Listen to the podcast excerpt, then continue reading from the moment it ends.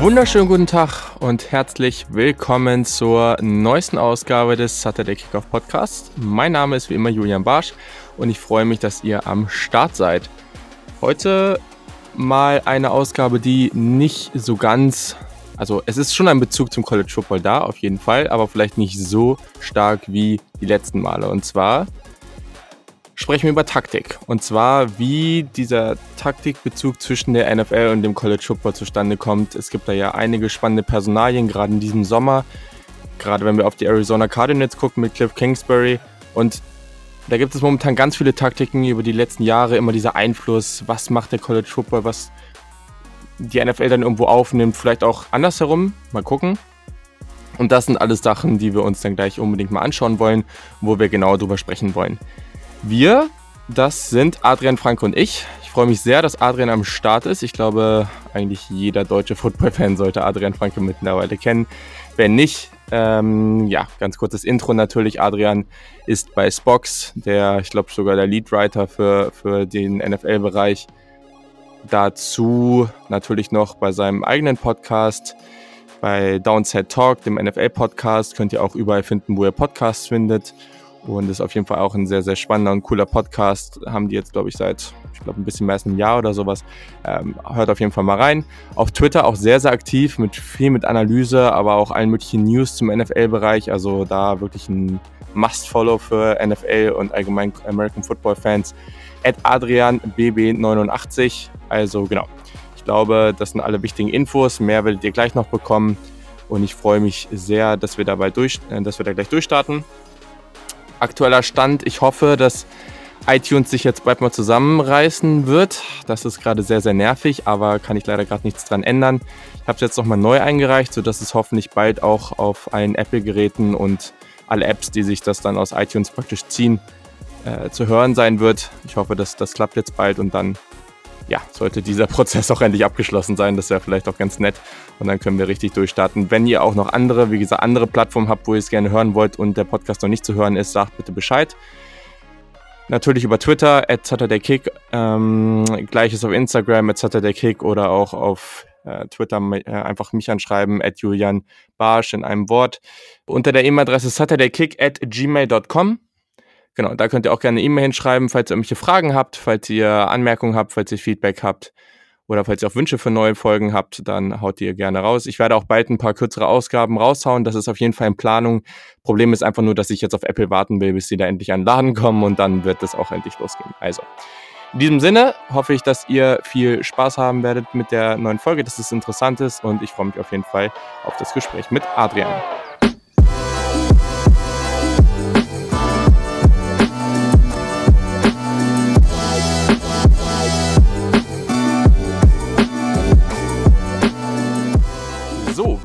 Bereits angekündigt, ist der Adrian Franke jetzt hier live im Podcast mit am Start. Also richtig live ist es dann ja nicht mehr, aber egal, für uns ist es jetzt live, deswegen sage ich es einfach so. Also, herzlich willkommen, Adrian. Vielen Dank, dass du am Start bist. Ja, vielen Dank für die Einladung. Ja, du bist ja eigentlich eher in der NFL zu Hause. Du machst ja. da sehr viel, schon seit Jahren. Ich glaube, äh, für den für den normalen Football-Fan in Deutschland ist das, glaube ich, so die Hauptadresse, wenn man vor allem auf Twitter unterwegs ist und auch auf Spox. Da machst du ja mittlerweile sehr, sehr viel und auch sehr coolen Content. Hat mir auch selber, also habe ich auch selber sehr viel drüber, ähm, über Football lernen durch, durch deinen Content. Und jetzt geht es ja aber auch um diese Schnittstelle von College Football und NFL. Also Vielleicht mal, guckst du viel College Football? Ist das irgendwas, was dich interessiert? Oder sagst du einfach nur irgendwie Ende der, der NFL-Saison, jetzt bereite ich mich auf den Draft vor und jetzt komme ich eben auch dazu, mal ein bisschen im College Football was zu sehen? Es ist tatsächlich das Letzte, aber nicht aus mangelndem Interesse, sondern einfach aus Zeitgründen. Also ich ähm, schaue ja NFL-mäßig einfach sowieso schon für die Arbeit jeden, jeden Sonntagabend eigentlich. Sind es dann von 19 Uhr bis halt irgendwann in der Nacht. Ähm, Wenn es noch das, das Night Game sogar manchmal dazu, dann ist es wirklich lang. Meistens auch mindestens eins der Primetime-Spiele, also entweder, entweder Sunday Night oder Monday oder Thursday Night, ähm, jeweils auch für die Arbeit. Also entweder, dass ich es analysiere oder dass ich es auf The Zone kommentiere. Also sprich, das sind dann schon mal so zwei Nächte die Woche und da ist der, der Samstagabend, Samstagnacht ist da ähm, nicht, nicht auch noch zusätzlich drin. Also so fitnessmäßig zum einen, aber auch familientechnisch zum anderen ähm, muss man das schon, muss man das dann schon, glaube ich, so ein bisschen, äh, so ein bisschen sich frei, Freiräume halten. Ähm, aber wie, also es nicht, liegt nicht am mangelnden Interesse. Ich schaue es eigentlich, wenn ich mal die Möglichkeit habe, wenn ich mal den Samstagnachmittag irgendwie tatsächlich frei habe und nichts zu tun habe, dann habe ich es häufig auch mal nebenher zumindest an und schaue so ein bisschen. Es, ich finde es eigentlich mega interessant, weil es schon wieder in gewisser Weise ein anderes Spiel ist als in der NFL. Mhm. Ähm, mhm. Also viele Sachen, die wir jetzt in den letzten Jahren auch über die NFL gelernt haben und die auch im Moment so total kontrovers diskutiert werden. Angefangen natürlich vor allem mit dem, mit dem Run-Game und der Bedeutung von Run-Game und von Running Backs. ähm, ist ja im College ein komplett anderes Thema noch. Also im College, ja. kann, das kann man ja wirklich sagen, das ist so ein bisschen Tag und Nacht, was, was, äh, was da die Bedeutung in der NFL angeht und, und äh, was es im College angeht. Da kommen wir sicher nachher auch nochmal irgendwann drauf.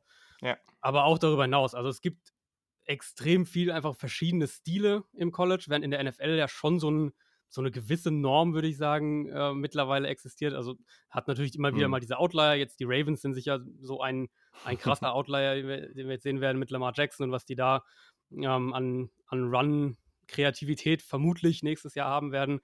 Aber mhm. grundsätzlich ist ja in der NFL schon sehr, sehr viel so genormt, würde ich es mal sagen. Und im College hat man eben wirklich noch ganz unterschiedliche Stilmittel, auch teilweise eben aus der Not heraus geboren, weil man sich in irgendeiner Art und Weise anpassen muss, weil man, weil der Quali der, die Qualität natürlich auch deutlich unterschiedlich ist zwischen Teams. Ja. Ähm, ja. Und es hat eine ganz andere Atmosphäre. Das muss man, glaube ich, schon sagen. Also ich bin, ich bin ähm, NFL-Fan, so bin ich halt einfach auch geprägt und, und damit befasse ich mich eben auch 95 Prozent meiner, meiner, meines Berufsalltags und auch einen Großteil meiner Freizeit noch. Ähm, aber man muss, glaube ich, auch als NFL-Fan zugeben, dass das College, was, was so Atmosphäre und, und so das Feeling auch am, äh, am Fernseher angeht, dass das da doch mal ein anderes Level ist.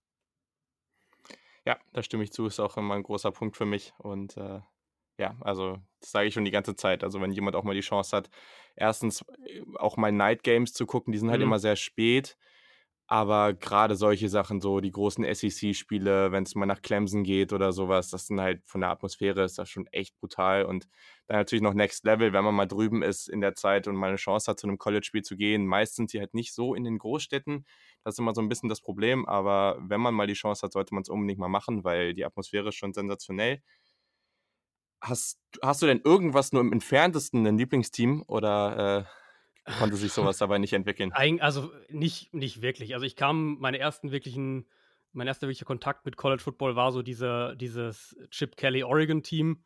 Äh, ja, was ich ja, halt da, mega geil. Genau, was ich da dann halt auch echt cool fand und mich damit auch wirklich dann intensiver auseinandergesetzt habe, auch weil er dann ja ähm, in die NFL damals kam zu den Eagles und mich dann auch mit der Offense auseinandergesetzt habe. Dann kam Max Mariota in die NFL, dann habe ich mich wieder damit genau, auseinandergesetzt. Ja. So. Ähm, genau, deswegen war das so ein bisschen das Team, das ich vielleicht am ersten als erstes so bewusst wahrgenommen habe. Aber Lieblingsteam wäre da tatsächlich übertrieben. Also für mich ist, ist College Football dann leider in gewisser Weise auch wirklich so, dass ich in der Saison mal hier und da eben ein Spiel schaue, natürlich auf Twitter mal ja. mitkriege, hier Quarterback X, äh, dass jetzt Tour nächstes Jahr eines der Top-Prospects ist und dass Trevor Lawrence danach das, äh, das absolute Quarterback-Top-Prospect ist. Das kriege ich dann schon mit. Ähm, aber ansonsten ist es für mich tatsächlich so mit meistens nach dem Super Bowl beginnt für mich so ein bisschen, geht es Richtung Free Agency erstmal NFL und wenn da so Mitte März dann Anfang oder Anfang März fange ich meistens so richtig intensiv an, mich mit College zu befassen, dann eben mit den Draft Prospects und dann ab, mhm. ab Mitte März, wenn die erste Free Agency Welle rum ist, bis Ende April, Anfang Mai ist dann eigentlich nur noch, äh, nur noch College, aber eben nur das, das Schauen der, der Spielertapes dann tatsächlich. Ja, ja, klar. Auf jeden Fall. Aber das klingt ja schon mal sehr gut. Und äh, da haben wir einige äh, Ähnlichkeiten auf jeden Fall. Also diese Mariota-Teams und gerade Oregon am Anfang fand ich auch super spannend. Also ich glaube, würde oder würde fast sagen, wäre ich nicht ein halbes Jahr in Columbus gewesen, mhm. ähm, dann wäre, wäre Oregon wahrscheinlich auch noch immer meine, meine Lieblingsuni, weil ich habe da auch irgendwie schon eine gewisse Sympathie für. Also auch, auch ein sehr cooles Stadion und damals ja, die Mariota-Teams und sowas haben brutal gut gespielt. Das hat schon mega Spaß gemacht und gerade diese ganzen gerade die ganzen Option-Spielzüge und ich habe irgendwie auch eine Schwäche dafür, wenn Quarterbacks gut laufen können und sowas. Ja. Also das, äh, das ist halt dann auch irgendwie schon ganz cool. Ja gut, aber jetzt hast du schon relativ viel auch ähm, oder relativ häufig schon mal angesprochen, dass es da ja gewisse Überschneidungen gibt oder ja auch Themen, die vielleicht erst den College Football beschäftigen und die dann irgendwie in die NFL kommen oder vielleicht auch andersherum. Was würdest du denn grundsätzlich sagen, ohne jetzt zu, schon zu spezifisch zu werden, wie sich diese beiden, ja, vielleicht auch fast verschiedenen Sportarten, so, also es gibt ja auch schon genug Leute, die es so argumentieren würden, ähm, da irgendwo bedingen oder, oder eben beeinflussen? Für mich ist es doch relativ klar eine sehr, sehr eine Einbahnstraße, würde ich so am ehesten sagen. Also ich finde, es gibt nicht viel oder dafür, also da kannst du wahrscheinlich sogar mehr zu sagen, weil dafür schaue ich College nicht taktisch genug, aber ich, meinem, meines Erachtens nach gibt es nicht viel, was von der NFL wirklich runterkommt. Also wo man sagt, das ist jetzt ein, ein Stilmittel, was in der NFL Erfolg hatte und danach übernehmen es College-Teams, sondern der Weg ist ja doch meistens irgendwie von unten nach oben quasi. Also viel entsteht ja auch wirklich dann auf dem Highschool-Level oder auf dem niedrigen College-Level ähm, und wird dann so nach und nach nach oben getragen, sage ich jetzt mal. Ja, ja, auf jeden Fall. Mhm. Highschool-Level funktioniert, dann ja, sehen, sehen Coaches von kleinen Colleges, sehen das dann auf irgendwelchen Coaches-Clinics und übernehmen das dann. Ich glaube, die, ähm, die Run-Pass-Options waren so ein Paradebeispiel dafür, die, die wirklich so auch aus einem kleinen Bereich kamen und dann immer größer wurden und mittlerweile so gut, also jedes College-Team, glaube ich, mehr oder weniger nutzt und, und mittlerweile ja auch fast jedes NFL-Team mhm. intensiv. Ähm, und der nächste Schritt jetzt da schon ist, dass, dass äh, Highschool Defensive Coordinator und Highschool Coaches sagen, ja, im Prinzip äh, haben wir fast keinen Spiel oder, oder, haben wir haben wir Spiele, wo jeder Spielzug eine Run Pass Option mehr oder weniger ist, also wo der Quarterback eigentlich bei jedem Play die Möglichkeit hat, den Ball zu übergeben, teilweise selbst zu laufen, je nach Quarterback und oder eben den Ball zu werfen. Also mhm. da sieht man, glaube ich, schon immer wieder mal so diese gerade was was offensiven Football angeht, diese ähm, ja größere Kreativität würde ich würde ich schon auch irgendwo sagen die dann eben zum Teil auch aus der Not heraus einfach entsteht, weil man ja, einen Recruiting-Nachteil ja. hat und, und nicht, die, nicht diese Top-Athleten eben bekommt, die die, die, die, die Top-Schulen bekommen, ob es Highschool oder College ist, und man eben andere Wege finden muss, um dann zu gewinnen. Und auf die Art ist ja schon, ja, sind ja schon ganz viele Innovationen entstanden und das ist dann so das, was eben das, was sich dann auf allen Level irgendwann durchgesetzt hat, auf dem niedrigen Highschool-Level, dann auf den Top, äh, Top Highschools und dann niedriges College und Top Colleges und dann kommt es irgendwann eben auch in die NFL und dann sehen wir es meistens auch so ein kurzes Aufflammen in der NFL und die wirklich guten Sachen, die, ähm, die, die mhm. halten sich dann eben. Mhm. Ja, ist aber auch immer ganz interessant, weil man muss irgendwo auch sagen, dass das, was zum Beispiel jetzt auch eben in Arizona, und darüber reden wir gleich noch ein bisschen, passiert, das ist ja eigentlich relativ selten. Und mhm. was du jetzt vielleicht auch eben Division 3 am College, in der High School, das Risiko für einen Coach, ist da, sag ich mal, relativ limitiert im, ja. im Vergleich zu der NFL. Also da gibt es dann auch schon eben viel mehr, wie du es jetzt eben auch gesagt hast, viel mehr Fälle, wo man sagt, okay, ich muss jetzt irgendeinen Notstand irgendwie ausgleichen in meinem Team oder man will irgendwo herausstechen und was Neues ausprobieren und dann gehen die aber teilweise auch all in. Also dann gibt es solche Teams, die zum Beispiel bis auf, wenn sie jetzt irgendwie alle drei Jahre mal irgendwie bei 4 und 35 stehen, ähm, jedes Fourth Down spielen oder sowas, weil mhm. eben mhm die Mathematik sagt, dass, äh, oder die Analytics sagen, dass halt das in vielen Situationen Sinn macht. Und da gibt es echt so viele verschiedene Fälle, wo die Coaches dann eben sagen, wir gehen jetzt all in, wir versuchen das.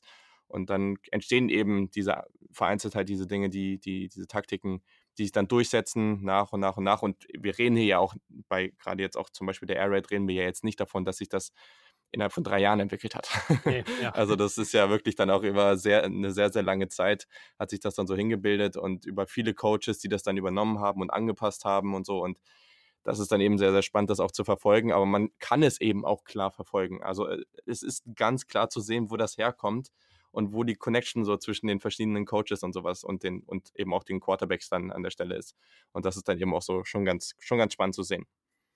Ja, auf jeden Fall. Und trotzdem würde ich sagen, ähm, weil ja oft davon die Rede ist, ist von College Offenses, das ist eigentlich, also eine College Offense so gibt es ja eigentlich nicht. Also es ist ja kein, also für mich ist College Offense keine, ähm, keine Definition für sich, sondern viel von dem, was, was als College Offense eben bezeichnet wird, zum einen sehen wir in der NFL und zum anderen hat es immer noch so eine, so eine negative Konnotation irgendwo. Also College Offense ja. ja häufig wird ja. ähm, dann damit umschrieben, dass es irgendwie simpel ist, das nicht auf die NFL übertragbar ist, dass es Offenses sind, die die Stats irgendwie pushen, aber eben gegen, gegen professionelle Defenses nicht funktionieren und so weiter. Ähm, deswegen bin ich da auch immer noch so ein bisschen, also bin ich da immer noch so zögerlich oder das ist auch das Schöne eben irgendwo, dass man so eine Vielfalt hat und man muss man eben eher schauen, was hat funktioniert äh, auf dem College-Level und auf welchem, äh, in, unter welchen Umständen hat es funktioniert Und da sehen wir dann häufig eben diesen, diesen äh, Trickle-Up-Effekt, eben, dass Sachen sich bis in die NFL durchsetzen und dann auch in der NFL sich etablieren. Das ist ein sehr gutes Stichwort. Das ist auch eine meiner Fragen, die du jetzt schon so ein bisschen vorgenommen hast, aber sehr, sehr gut, weil ich glaube, wir sprechen da ja auf jeden Fall und kommen sicherlich noch, also RPOs hast du eben schon angesprochen, kommen noch so ein paar Themen dann vielleicht rechts und links mit dazu, aber gerade so die Air Raid ist ja momentan das, oder in den letzten Jahren das dominante Thema. Mhm. Du bist natürlich auch jetzt natürlich der Experte als Arizona Cardinals-Fan.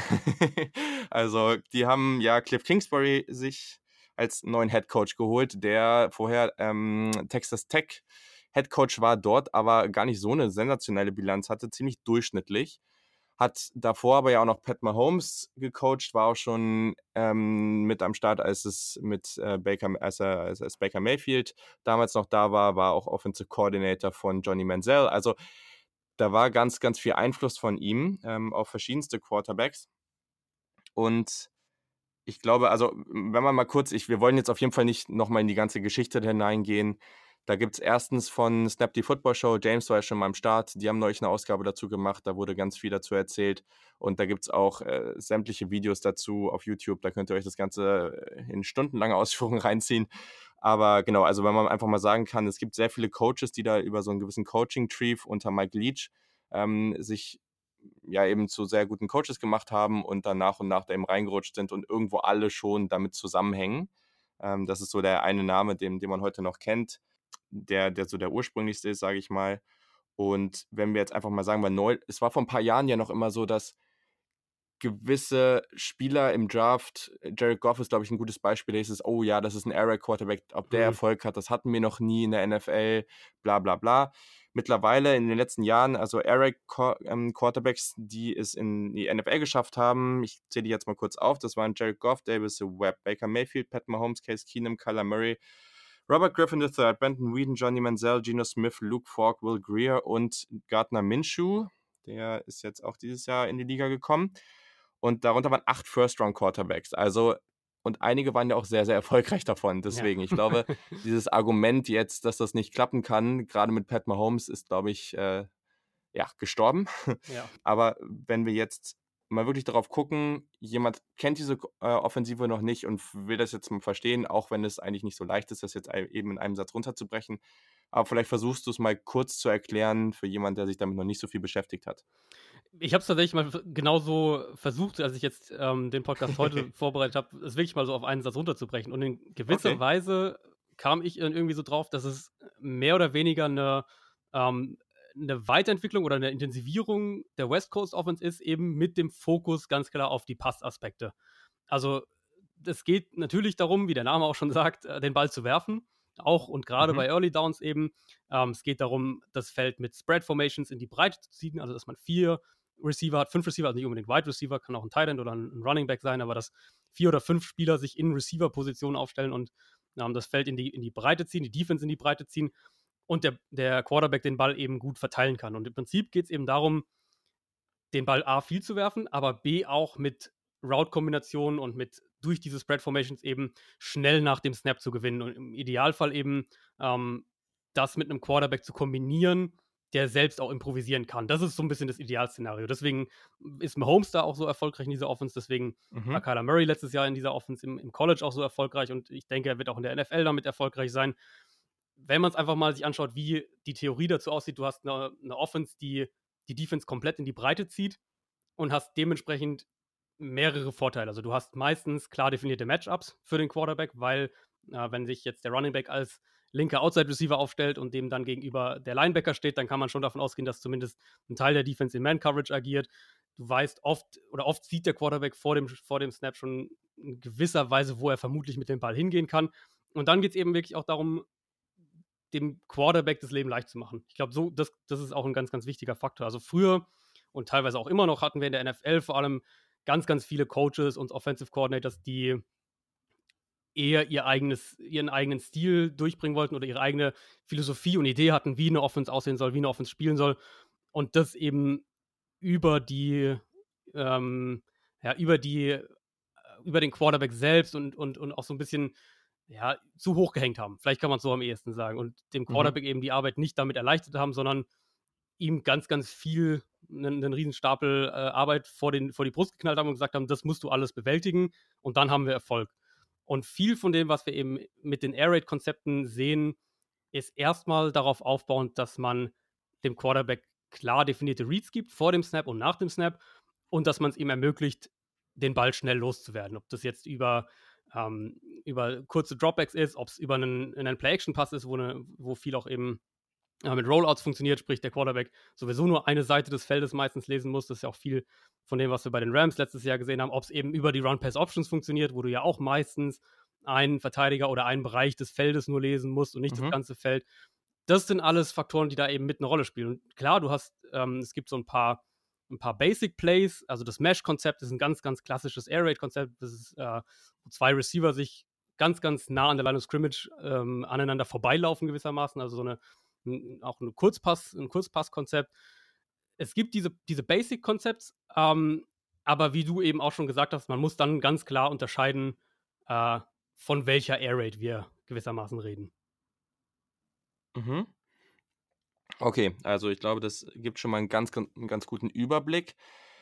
Wenn wir jetzt erstmal auf den Quarterback selber gucken, mhm. also es gibt ähm, ein ganz cooles Video von eben Mike Leach, wo er mit Coaches oder so, ein, so einen kleinen Vortrag hält und da redet er auch über so ein paar Sachen. Und da spricht er natürlich auf der einen Seite davon, dass ein Quarterback gewisse physische Tools mitbringen muss. Das ist uns natürlich allen bewusst. Es muss natürlich nicht ein Patrick Mahomes sein. Also es war letztes Jahr, das hat James auch schon mal kurz erzählt, das war ein gutes Beispiel, dass äh, gerade in Washington State da, da hat ähm, bei Gardner Minshew vorher irgendwie äh, auf FCS-Level, also nicht in der allerhöchsten Liga im College Football gespielt hat, ähm, war schon kurz davor, irgendwie sich äh, dahin zu entwickeln, irgendwie Assistant Coach irgendwo zu werden. Und dann hat äh, Leach ihn angerufen und gesagt, hier willst du nicht bei uns ähm, äh, äh Quarterback werden und die Nation in, in Yards anführen. Er hat gesagt, ja gut, machen wir. Ist er hingegangen, hat genau das gemacht. Und ich glaube, wir beide waren sogar zwei der Menschen, die Gardner Minshew relativ spannend fanden als Draft Prospect. Mhm. Ich glaube, das habe ich bei dir da rausgelesen. Aber, aber darum soll es jetzt gar nicht gehen, sondern also es ist jetzt nicht so, dass jeder ein Patrick Mahomes oder auch ein Kyler Murray physisch sein muss, aber das hilft definitiv. Ja. Und dann kommt noch dazu, dass deswegen auch gleich meine Frage. Also er hat auch gesagt, der Quarterback muss mental auch einiges mitbringen, weil er muss in der Lage sein, erstens Pre-Snap, aber auch danach eben mehrere Routen lesen zu können und die Entwicklung dabei, weil es eben eine gewisse Anpassbarkeit der Receiver selber gibt. Also die haben mhm. eine gewisse Flexibilität dabei. Und er muss eben so einen gewissen Snapshot der Defense machen können, weil eben genau das, was du gerade gesagt hast, wenn die beiden Receiver in der Mitte sich kreuzen und auf beiden Seiten du jeweils praktisch gucken musst, okay, wer ist denn jetzt frei, da muss eine gewisse mentale Schnelligkeit da sein. Daher die Frage, es wird immer viel gesagt, das meintest du ja auch einmal, dass eben diese College-Offensiven und eben gerade die Air Raid eine sehr simple Offense ist erstens ist das so und bedeutet das gleich, dass das auch zwingend irgendwie eine, wirklich eine einfache Offense zu spielen ist? Für den Quarterback, wenn wir auf den Quarterback gucken. Es ist. Äh, genau, das ist genau die, der Punkt, wo man, ähm, denke ich, wo man, was an das ansetzt, was ich gerade gesagt habe, dass man ähm, unterscheiden muss, von welcher Air Raid wir sprechen. Also, du hast ja vorhin die Quarterbacks aufgezählt und der Name, der, glaube ich, ähm, oft sehr repräsentativ auch für Air Raid noch genannt wurde oder, oder ähm, Name war der repräsentativ, der wo verwendet wurde, war eben Robert Griffin, der ja aus der Baylor mhm. Offense kam.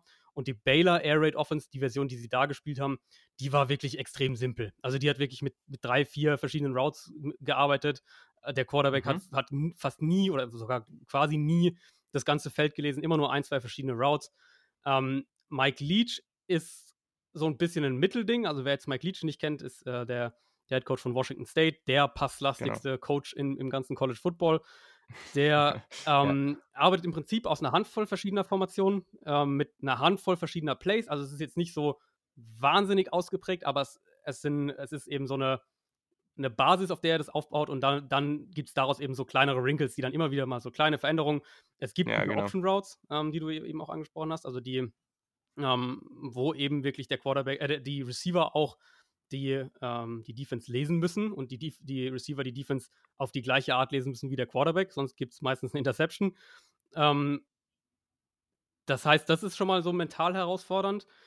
Gleichzeitig sieht man dann aber eben, wenn wir auf, auf Kingsbury schauen und dann eben auch auf Lincoln Riley, der, in, in, äh, der, der Head Coach von Oklahoma, die spielen wirklich eine weiterentwickelte Form der Air Raid Offense. Also gerade Kingsbury hat es auch selbst mal gesagt, was er, dass er ähm, natürlich von Mike Leach sehr, sehr beeinflusst wurde, dass er aber auch von seiner Zeit beispielsweise bei den Patriots als, als Spieler noch ähm, sehr beeinflusst wurde, was e-, eben das spezifisch an den Gegner angepasste Gameplanning äh, angeht. Also Kingsbury ist ein Coach, der sehr, sehr gegnerspezifisch schon auch in seinen Gameplans arbeitet. Lincoln Riley sowieso auch. Die arbeiten beide mit einer Vielzahl an Formationen und Personnel-Packages, auch gerade in der Red Zone, also wo mhm. der Platz eben enger wird, wo man, ja, wo man kreativer auch werden muss. Sie nutzen diese Basic Plays, die die Air Raids so ein bisschen auch ausmachen, nach wie vor. Das sind aber auch Plays, die wir beispielsweise bei den Chiefs mit Patrick Mahomes auch viel sehen, die wir auch mit Alex Smith schon ja. gesehen haben. Die spielen immer noch eine Rolle, aber ähm, das hört man immer wieder. Deshalb, ich habe äh, für meinen, ich hatte einen, ich hatte einen ausführlichen Air Raid Artikel auch schon geschrieben und, und ähm, mhm. hatte dafür auch mit dem Autor gesprochen, der die, ähm, das Buch geschrieben hat über die Oklahoma Offense vom letzten Jahr. Und der hat es auch nochmal so ein bisschen bestätigt, Air Raid mehr so als Philosophie zu verstehen und nicht als ein konkretes Scheme. Also man hat ja dann schnell so diese, diesen, diesen Drang und, und will das auch gerne machen, das kenne ich auch von mir selbst, ist dann so ein bisschen zu verpacken. Ja, die, die West Coast Offense ist dieses und ähm, die, die Aaron Perkins Offense von den Patriots ist jenes und die Air Raid ist das. Aber dass man die Air Raid eben wirklich mehr als eine Philosophie versteht. Ähm, Gerade Kingsbury ist dabei immer noch auch echt passlastig. Lincoln Riley in Oklahoma ja beispielsweise schon, schon gar nicht mehr. Mhm, die waren ja, ja. jetzt ja echt ausbalanciert auch, äh, was das Run-Pass-Verhältnis Run angeht. Aber dass man es grundsätzlich mehr versteht als eine Philosophie, was, das, was die Aggressivität angeht im Passspiel, ähm, die immer noch auf diese Basic Plays zurückgreift, aber die eben auch anpassungsfähig sein kann. Und gerade das haben wir eben bei Kingsbury gesehen, hast du vorhin auch gesagt, mit den verschiedenen Quarterbacks. Kingsbury hatte ja eben, klar, er hatte Mahomes, ja. ähm, habe ich auch gleich noch was zu, die, zu der Offensive, wie er sich, glaube ich, die im Idealfall vorstellt. Ähm, mhm. Aber er hatte ja eben auch einen Davis Webb. Und er hatte ja auch wieder einen Johnny Manziel, der wieder ein ganz anderer Quarterback-Typ war. Und er hatte Kate ja. Keenum, der wieder ein ganz anderer Quarterback-Typ war. Und da hat er seine Offensive auch dementsprechend an die jeweiligen Spielertypen angeglichen definitiv. Also ich glaube, die Punkte, die mir jetzt da oder wo ich jetzt gerade noch was dazu habe, die du gerade gesagt hast, erstens, das ist ja alles auch nichts, und deswegen ist dieser Philosophiepunkt so wichtig, das ist ja alles auch nichts komplett Neues. Also genau. bei den Patriots reden wir jetzt seit Jahren wirklich davon, dass sie diese, diese Option Roads ja, drin haben, ja. wo eben Edelman sich dann selber entscheidet, was passiert. Und das jedes Mal wieder wird davon geredet und das ist ja auch irgendwo was, da gibt's, äh, habe ich gleich auch vielleicht noch ein ganz gutes Beispiel zu, wo das eben da jetzt eben auch ganz, ganz relevant ist. Und dann kann man vielleicht schon sagen, dass grundsätzlich, und das war auch bei Oklahoma, das genau von dem Buch, von dem du eben gesprochen hast, das habe ich mir auch angeguckt und dass ich, also dass es halt schon so ist, dass du sehr, sehr viele verschiedene Formationen hast, dass die, die haben ja auch verschiedenste, also Run-Plays ähm, irgendwie, die haben mhm. eigentlich vor allem Counter und Inside, Inside Zone, glaube ich, war es, vor allem gespielt und haben aber das halt aus ganz vielen verschiedenen Packages gespielt. Also was die, die haben ganz viele verschiedene Formationen, die sie spielen ähm, und sind dann aber die Plays, die sie daraus spielen, sind relativ gleich an sich erstmal. Also zum Beispiel, was du eben gesagt hast, das typische Mesh-Konzept oder ein Stick-Konzept oder solche Geschichten. Mhm. Aber dann gibt es ganz, und vor allem bei den Laufspielzügen, da, das ist wirklich super spannend, weil die dann echt vielleicht den gleichen, den gleichen, das gleiche Play an sich, ein Counterplay zum Beispiel spielen, aber die verändern immer so Kleinigkeiten, ja, wirklich genau. ganz viele Kleinigkeiten, ganz dass genau. sie halt sagen, okay, jetzt lassen wir mal wieder jemanden ungeblockt, jetzt, ähm, jetzt machen wir das mal so, wenn wir eh einen Blocker zu wenig haben, dann lassen wir einen ungeblockt, aber jetzt haben wir vielleicht gleich viele Blocker, also Offensive Line steht gegen fünf Leute, die wir blocken wollen und wir lassen trotzdem einen ungeblockt, um an einer anderen ja, Stelle ja. eben einen, für einen Vorteil zu schaffen. Und solche Geschichten werden eben ganz, ganz viel gemacht und dadurch kann die Defense, die weiß zwar an sich vielleicht, was kommt, aber halt irgendwie doch nicht so richtig. Und ich glaube, das sind Dinge, ja, also die sind ganz, ganz relevant dabei und werden auch für weiterhin dann für immer, weiterhin für ganz viele Probleme sorgen, obwohl die Defense vielleicht mehr weiß als in anderen Offensiven. Ja, nee, also das auf jeden Fall. Und dann, wo ich, wo ich mir vorstellen könnte, wo wir eine, eine Weiterentwicklung wirklich sehen, also ich denke, so, genau wie du es gesagt hast, mit den, was die Plays angeht, das wird, da wird jetzt Kingsbury keine neuen Plays in die NFL mitbringen, die wir nicht schon gesehen haben, weil dafür ist es mhm. schon viel zu verbreitet. Die Chiefs nutzen es ja. eben, wie gesagt, die Saints nutzen auch ganz viele Air Raid-Konzepte. Ähm, wo wir aber, glaube ich, vielleicht eine Veränderung sehen könnten, ist die, die Art und Weise, wie Offense gespielt wird in puncto Personnel Packages und Formation. Also wenn wir auf die NFL schauen, ja. was die NFL im Moment ist, ja, die NFL ist jetzt seit, seit vier, fünf Jahren primär eine 11-Personnel-Liga, also ein Running Back, ein Tight End, drei Wide Receiver. Das ist das dominante, das dominante Personnel-Packages. Es gibt natürlich ein paar Teams, ähm, die, davon, die davon ein bisschen weggehen. Die Patriots sind sogar ein Beispiel. Die Patriots spielen ja sehr gerne mit, äh, mit einem Fullback tatsächlich noch auf dem Feld und äh, nutzen den als Matchup-Waffe. Die 49ers unter Kyle Shanahan machen das auch. Also die spielen mhm. dann äh, viel mit zwei Runningbacks gleichzeitig, ein Runningback, ein Fullback und einem Tight End. Also ähm, haben dann einen Wide Receiver weniger. Aber der Großteil der NFL setzt vor allem auf drei Wide Receiver. Ich könnte mir vorstellen, dass Kingsbury da zum einen neue, eine Neuerung einführen wird, dass wir mehr vier Wide Receiver Sets sehen werden. Ähm, ist dann auch immer so ein bisschen die Frage, wie man bestimmte Spieler äh, kategorisiert. Also ein Ricky Seals Jones beispielsweise in Arizona ist zwar ein Tight End, aber ist eigentlich ein, ein, ein großer Receiver. So, solche Spieler werden dann natürlich da auch ähm, eine Rolle spielen. Und dann aber vor allem, wie er sie aufstellt. Also die NFL letztes Jahr, äh, kein Team hatte mehr als 18% seiner Plays aus Empty Formations. Die Steelers waren, äh, waren, waren die Nummer 1, was das angeht. Kein anderes mhm. Team war da drüber. Also Empty Formations, wer es nicht weiß, kein, kein Spieler außer dem Quarterback im Backfield, alle Spieler an der Line of Scrimmage aufgestellt oder ja. kurz dahinter.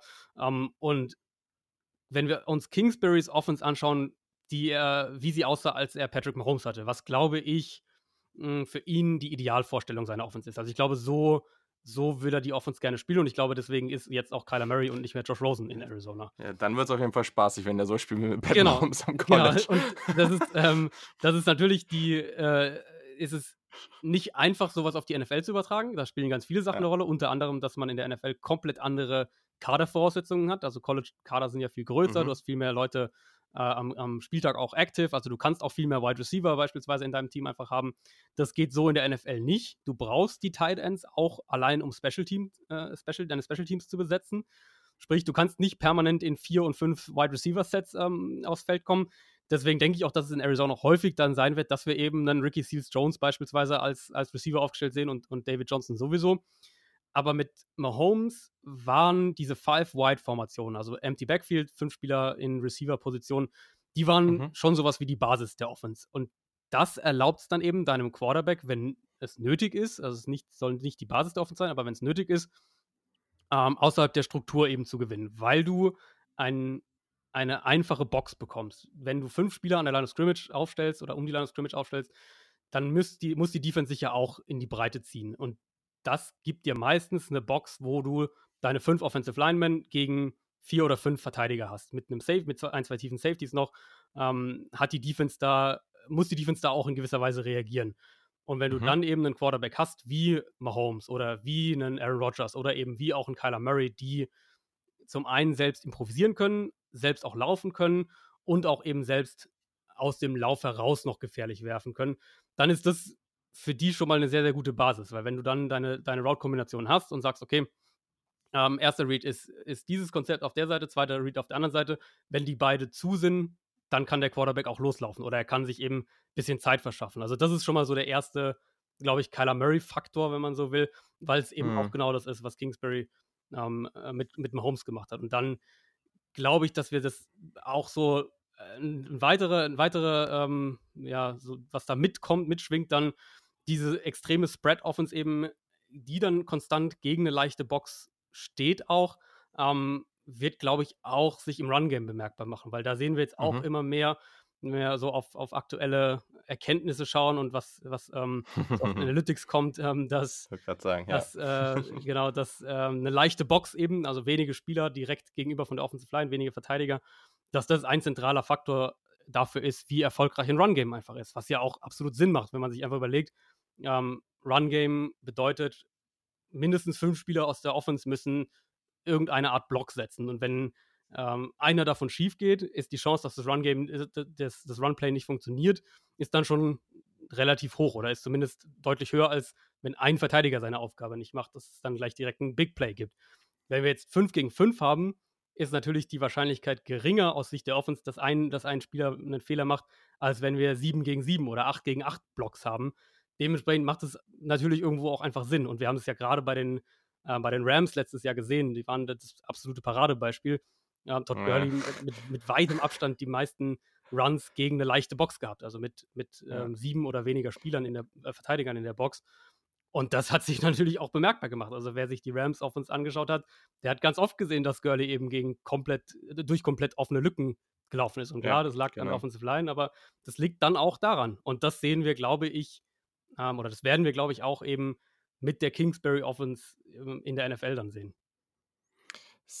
Ist halt aber auch witzig, ne, weil es ja über Jahre lang dann eben noch diese Offensiven gab oder teilweise ja auch vielleicht dann irgendwo immer noch gibt, Mhm. wo viel dann mehr so, okay, wir wollen jetzt eben gut im Laufspiel sein und deswegen stellen wir jetzt am besten noch einen sechsten Offensive Ja. Lineman und noch einen Tight End nebendran Ja. und dann noch einen Fullback. so und, äh, und dann können wir besser laufen. Aber dann war ja alles schon so voll, dann vielleicht kommst du dann jedes Mal für deine drei, vier Yards, aber dass du halt diese Big Plays bekommst, äh, also das ist ja komplett entgegengesetzte Genau. Denke von dem traditionellen, aber Genau. das ist halt eigentlich, die Analytics zeigen halt ganz klar, dass das viel erfolgreicher ist. Genau. Und, Und ich, das ist super geil. und ja. das macht ja auch, also wenn man drüber nachdenkt, macht es ja auch total Sinn. ja, ja, es, ist, es ist, wenn, du, wenn man sich diese, und es, also es gibt sie auf jeden Fall noch, diese Offenses, die so, ähm, die so spielen. Und deswegen bin ich auch sehr gespannt, was, was die Ravens dann nächstes Jahr machen werden mit Lamar Mhm. Jackson. Aber grundsätzlich macht es ja absolut Sinn. Es ist ja aus Offensicht eben viel leichter, 5 gegen 5 zu blocken, als 8 gegen 8.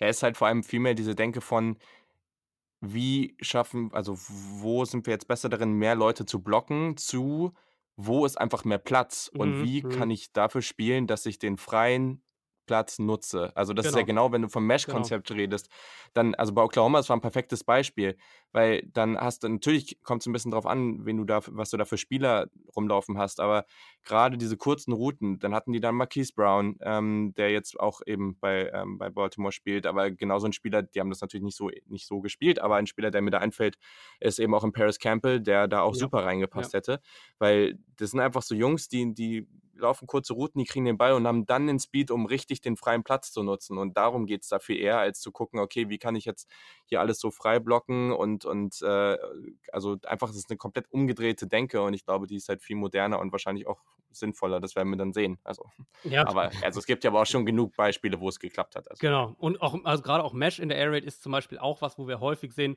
Äh, hier gerade gestern oder vorgestern habe ich, ähm, hab ich Chiefs Offense angeschaut aus der letzten Saison. Und da hat, hat man das ganz oft gesehen, dass eben die Mesh-Konzepte mit auch Option Routes wieder verbunden werden. Und je nachdem, Genau. die Defense Ja. eben ähm, Man-Coverage spielt, gegen Man-Coverage ist Mesh natürlich das Ja. ideale Konzept, weil der Verteidiger den, den, äh, den Receiver quer über den Platz verfolgen muss und dabei noch durch Traffic durchnavigieren muss und meistens ihm noch zwei Spieler entgegenkommen und so weiter. Ähm, dementsprechend, wenn es Man-Coverage ist, laufen sie ihre Mesh, ihre Mesh-Route ganz normal. Und wenn es aber eben Zone ist oder sie sehen, okay, da ist irgendwie, ein, das ist irgendwie eine Off-Coverage oder ich habe hier einen Linebacker gegen mich, der, der mehr auf Sicherheit bedacht ist und, und nicht mich in Manndeckung direkt hat, dann gibt es eben auch immer die Möglichkeit oder oft die Möglichkeit, dass sie dann eben einfach nur eine kurze Comeback-Route laufen und sich dann in der Mitte des Feldes auf einmal stehen bleiben und umdrehen zum Quarterback gucken. Und das, das ist dann eben das, wo diese Offense so gefährlich wird und wo es dann, glaube ich, auch nicht mehr fair ist, das irgendwie als, als äh, ja, so eine simple College-Offense irgendwie abzustempeln. Genau das ist es. Also, das war ein perfektes Beispiel. Also, eben das Beispiel habe ich ja gesagt. Oklahoma hat gegen Texas gespielt, war wichtiges äh, Third-Down-Play, war auch schon eine relativ spielentscheidende Situation. Mhm. Äh, beziehungsweise das erste noch nicht ganz so, aber da war es eben genau so eine Situation, wo Marquise Brown eben Man-to-Man-Verteidigung, wurden beide Receiver, die eben von der rechten bzw. linken Seite der Offensive Line in die Mitte gelaufen sind, wie du es ja beschrieben hast, und dann ist einer hängen geblieben, Brown hat den Ball bekommen und hatte eben den Speed, um dann fürs First Down zu laufen. Ja. Später dann noch eine Situation, die eben sehr, sehr wichtig war und eigentlich wusste genau jeder, was kommt. Also Texas hatte, du hast es in der Taktik gesehen, dass sie wussten, was kommt. Aber der Receiver, der von der rechten Seite in die Mitte gelaufen ist, hat dann gesehen, oh, okay, jetzt haben wir keine Man-Verteidigung mehr, wir haben eine Zone-Verteidigung, bleibt in der Mitte stehen und geht und läuft dann aber schon fast, weil er sieht, dass Murray ihn halt auch gesehen hat, Ja. halt schon upfield. Also er, er wird dann schon vertikal in seiner, Ru- in seiner Route. Und dann hatte ganz einfaches First Down, weil in der Mitte halt niemand ist, weil darauf niemand geachtet hat. Und dementsprechend ist das eben genau das Ding. Du weißt zwar, was kommt, aber du weißt es halt eben doch nicht. Und das ist super, super geil. Und du kannst damit auch echt viel dann spielen, also aus, aus Offensive. Ja. Das ist eben nichts, was jetzt irgendwie eindimensional ist, sondern du hast ja dann häufig hast du eben auch einen Plan B und Plan C eben. Also der Plan B ist ja dann schon die Option Route gewissermaßen. Du kannst Mhm. da eben echt viel mit spielen und dich auch an Defenses anpassen. Und das ist dann eben wirklich die, ähm, das ist dann wirklich so ein bisschen schon die Kunst und das ist, da geht es dann auch schon rein in das, in das Game Planning, wie äh, bereite ich mich jetzt auf einen spezifischen Gegner vor? Ist es ein Team, was, was vor allem Man-Coverage spielt?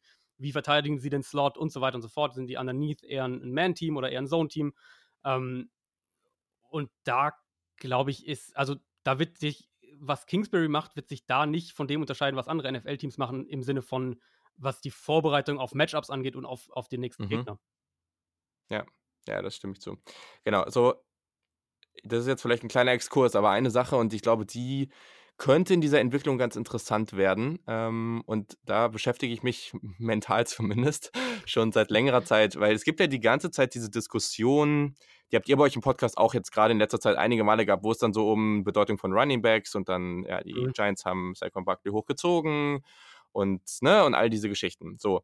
Und äh, vor ein paar Jahren, weil ich mich da auch noch relativ viel mit, mit Basketball und der NBA und so beschäftigt habe, war da so ein bisschen die Entwicklung, wir gehen mal von den Positionsbeschreibungen weg. Warum muss das jetzt ein, warum muss ein Point Guard jetzt der kleinere Spieler sein und warum ist der andere Spieler so und sondern vielmehr darin zu gucken, was kann ein Spieler und was muss er können, um eine gewisse Rolle im Team einnehmen zu können. Mhm. Und das ist genau was, da finde ich das jetzt spannend, ob die NFL sich vielleicht dahin entwickeln würde oder könnte. Und da finde ich jetzt mal interessant, deinen Take zu, deinen Take zu hören, weil gerade wenn die offensiven eher so werden, dass du auch von diesen klassischen Rollen weggehst. Ich glaube, David Johnson ist ein perfektes Beispiel dafür. Ja.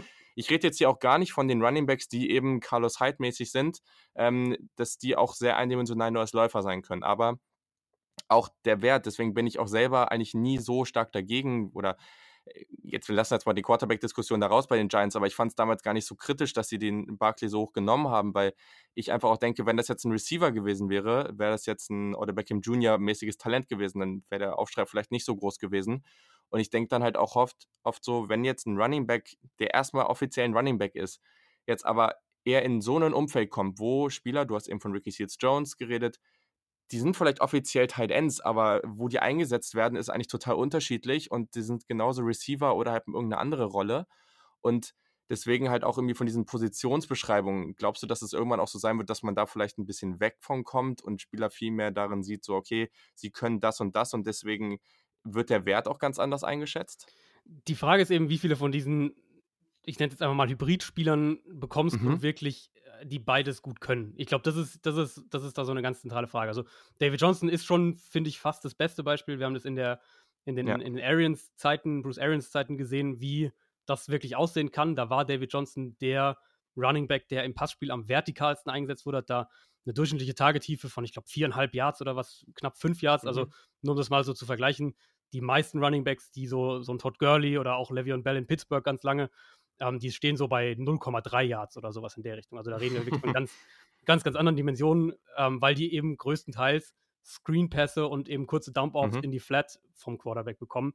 Was natürlich nicht zwangsläufig am Running Back liegt, sondern an der Art und Weise, wie sie eben eingesetzt werden.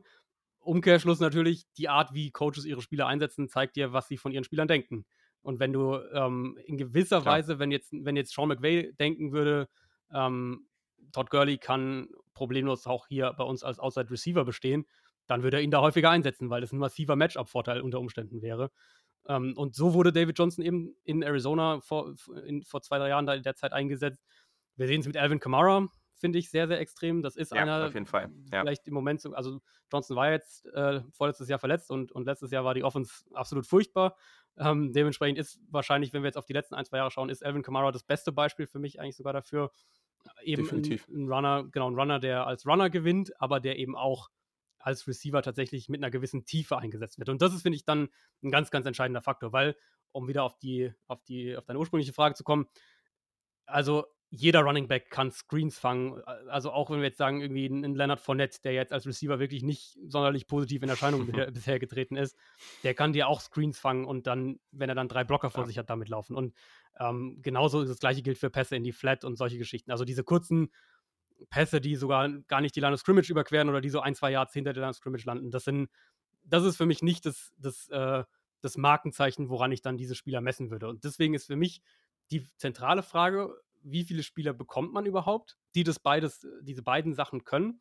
Ähm, ich glaube, wir haben letztes Jahr gesehen, dass die Patriots mit Cordero Patterson da ein bisschen mit rumexperimentiert haben. Das werden wir mhm. sicher nächstes Jahr auch sehen, wenn der jetzt in Chicago ist, weil, weil Matt Nagy sicher auch irgendwelche Ideen hat, was er, was er mit, mit Patterson machen kann.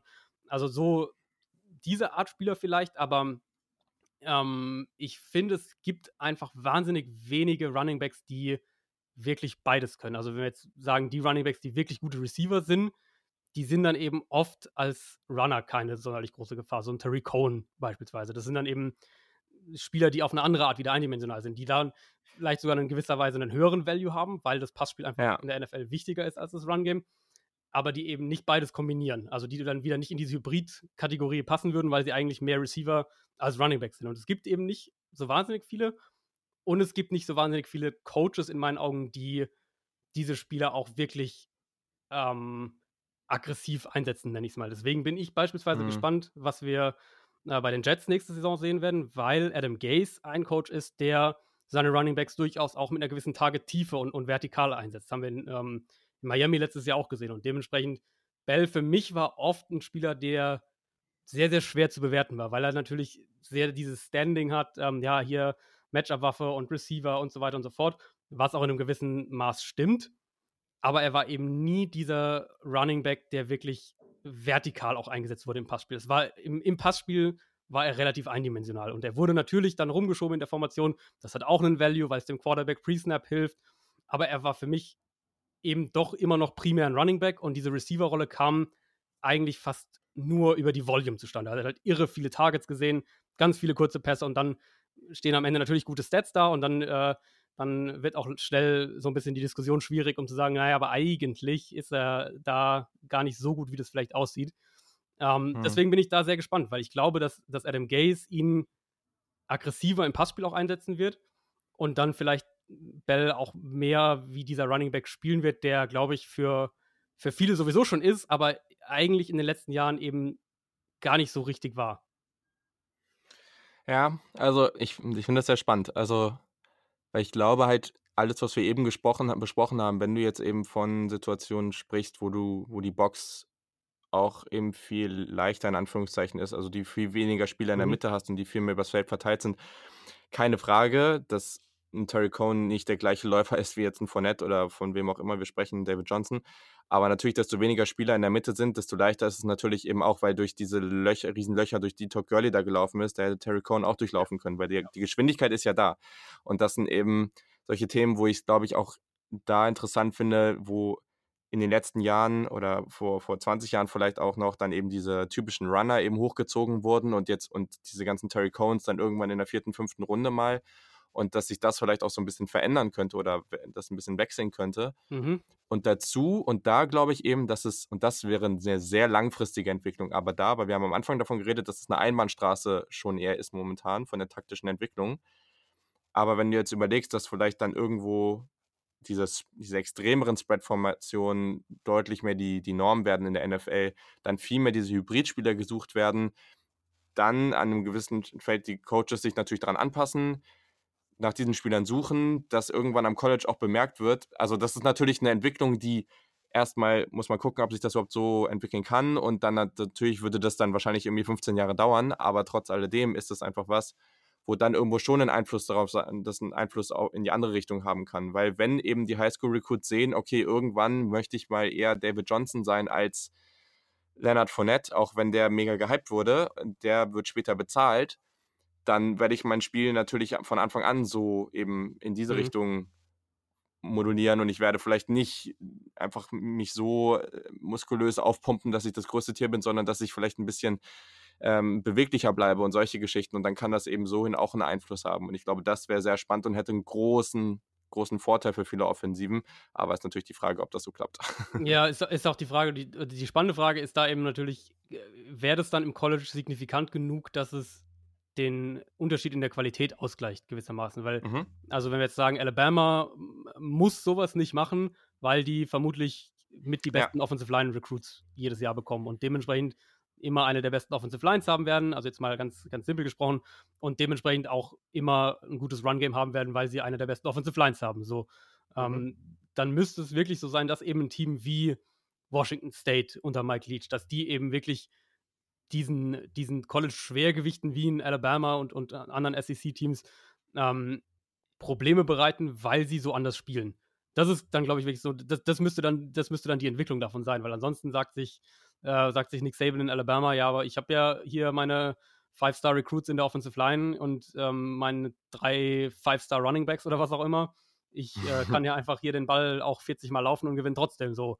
Deswegen ist, ja. äh, kommt da natürlich der, ähm, der, der, der individuelle Qualitätsunterschied einfach durch, durch Recruiting auch Definitiv. mit rein. Aber es, also wir sehen es ja teilweise eben auch schon, gerade jetzt mit ähm, wieder Washington State das Beispiel, die hatten ja letztes Jahr eben auch einen Running Back mit James Williams, der ähm, mhm. der eigentlich, der mich so ein bisschen an James White auch erinnert hat, von der, von der, von der vom Spielertyp her, also James White dann bei den Patriots, ähm, mit dem du im Passspiel einfach wahnsinnig viel machen kannst, der als Runner natürlich limitiert ist wieder, aber mit dem du im Passspiel einfach wahnsinnig viel machen kannst. Und ich hatte auch vor dem Draft da einen Artikel zugeschrieben, dass ich eben dann in diesen mittleren Draftrunden, so ab vierte, Mitte vierte Runde in etwa, dass ich eher versuchen würde, mal so einen dann zu draften, als eben den, den, äh, den nächsten Powerback, wie, wie Holyfield jetzt beispielsweise von, von Georgia. Also, ja, es wäre ja genau das Gleiche, dass sich die Cowboys da irgendwie Mike Weber, auch wenn ich den natürlich als Ohio State-Fan ganz cool finde, aber haben sich dann auch noch Tony Pollard geholt von, von Memphis. Ja, ja.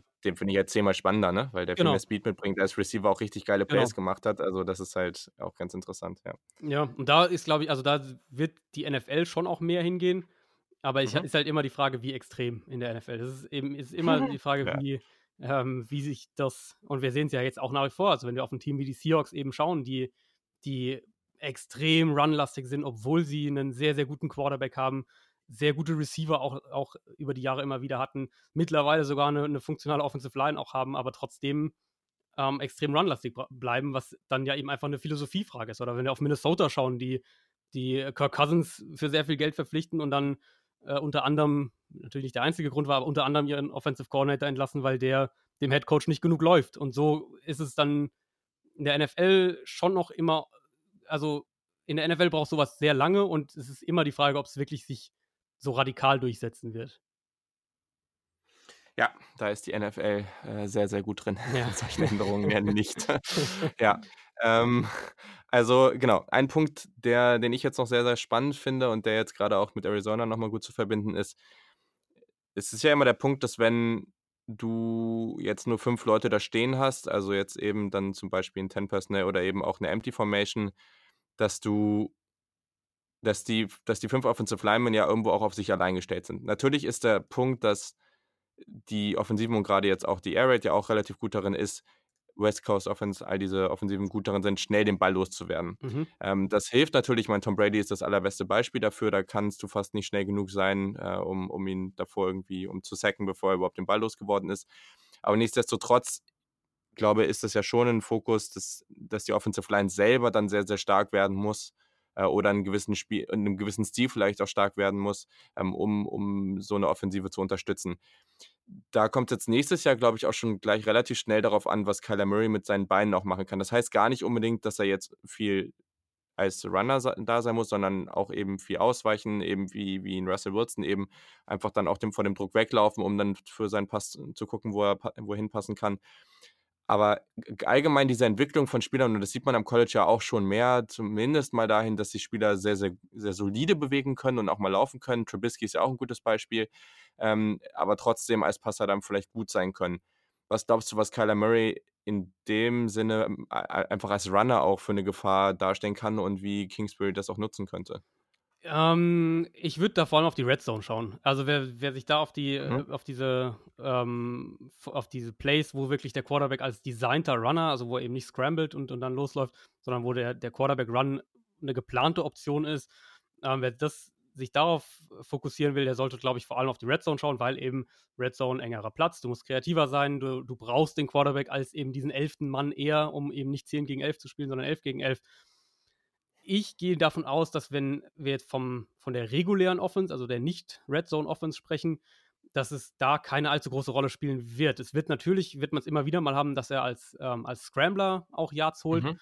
aber an sich war das ja auch im College nicht sein Spiel. Das ist ähm, ähnlich auch wie bei Lamar Jackson. Äh, als Runner ist er natürlich wahnsinnig gefährlich, aber auch Lamar Jackson, bei, bei Lamar Jackson kamen im College die allermeisten Rushing Yards aus designten Plays und nicht eben aus oh, mein erster Read ist zu, ich laufe mal lieber schnell los. So, das mhm. ist, das ist immer, das ist, das Gegenteil von dem ist das, was wir bei Josh Allen und Buffalo letztes Jahr gesehen haben. Da kam fast alles aus Scrambles zustande und eben nur ganz, ganz wenig über designte Quarterback-Runs.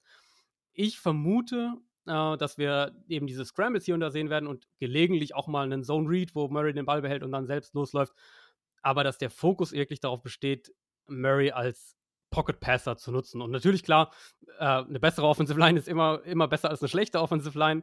Aber wenn wir uns jetzt mal die Offenses vergleichen, letztes Jahr Arizona war ja eine sehr, sehr traditionelle Offense, eine sehr äh, wenig zeitgemäße Offense. Viele Runs durch die Mitte, viele fünf und auch sieben Step Dropbacks für den Quarterback, sehr wenig. Ja, ideal, auch mit David Johnson. Das passt ge super. Ja, genau. Wenig, äh, wenig ähm, Kreativität in den Route-Kombinationen und so weiter.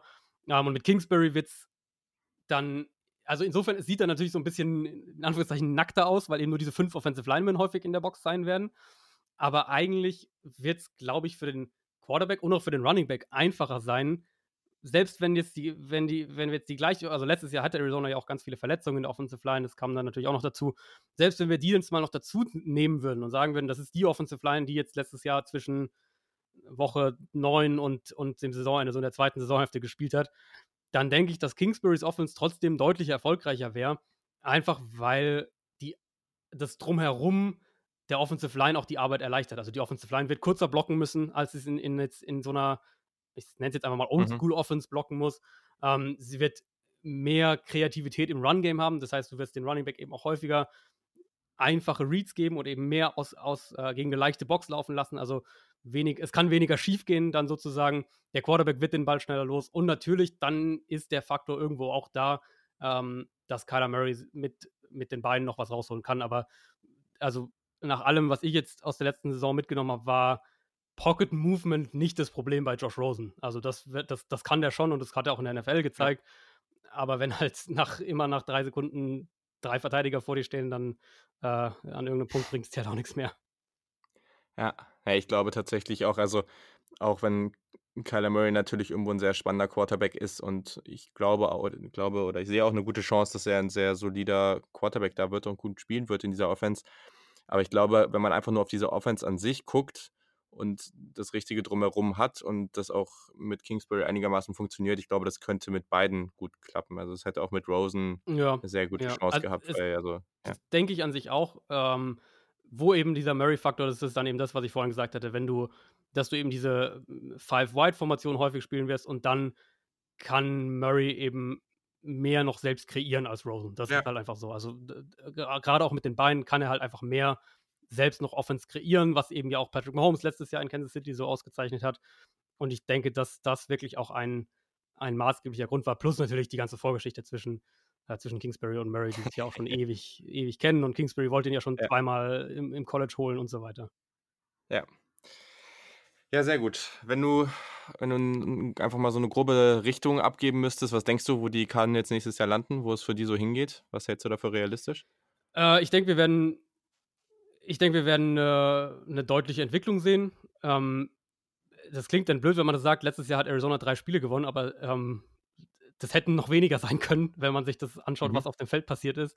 Also, ähm, ich, ich würde mal so grob sagen, dass es sich irgendwo zwischen fünf und sieben Siegen einpendelt, aber man vor allem den spielerischen Fortschritt sehen wird. Und das ist, ja. denke ich, aus, ähm, aus, aus Cardinals Sicht das, was man, was man haben will. Ähm, natürlich kann es auch passieren, dass irgendwie diese Offense komplett explodiert und, und Murray Rookie of the Year wird und was auch immer und dann hast du vielleicht am Ende neun Siege oder sogar zehn Siege, aber ich denke, dass man so eine, eine, einen deutlichen Schritt nach vorne sehen wird, der sich vielleicht dann im Rekord gar nicht so krass widerspiegelt, was aber eher daran liegt, dass diese drei Siege letztes Jahr eben zweimal gegen noch schlimmere 49ers-Teams waren und der eine war der ähm, in Green Bay, wo offensichtlich das ganze Team gegen, gegen den Coach gespielt hat. Zumindest sah es so aus.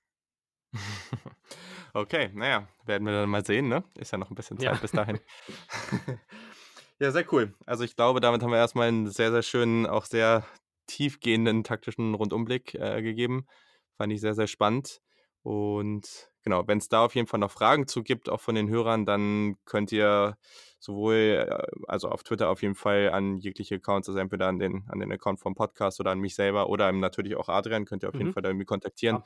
Und da entstehen immer sehr, sehr spannende Diskussionen, also auf jeden Fall eure Meinung dazu raushauen.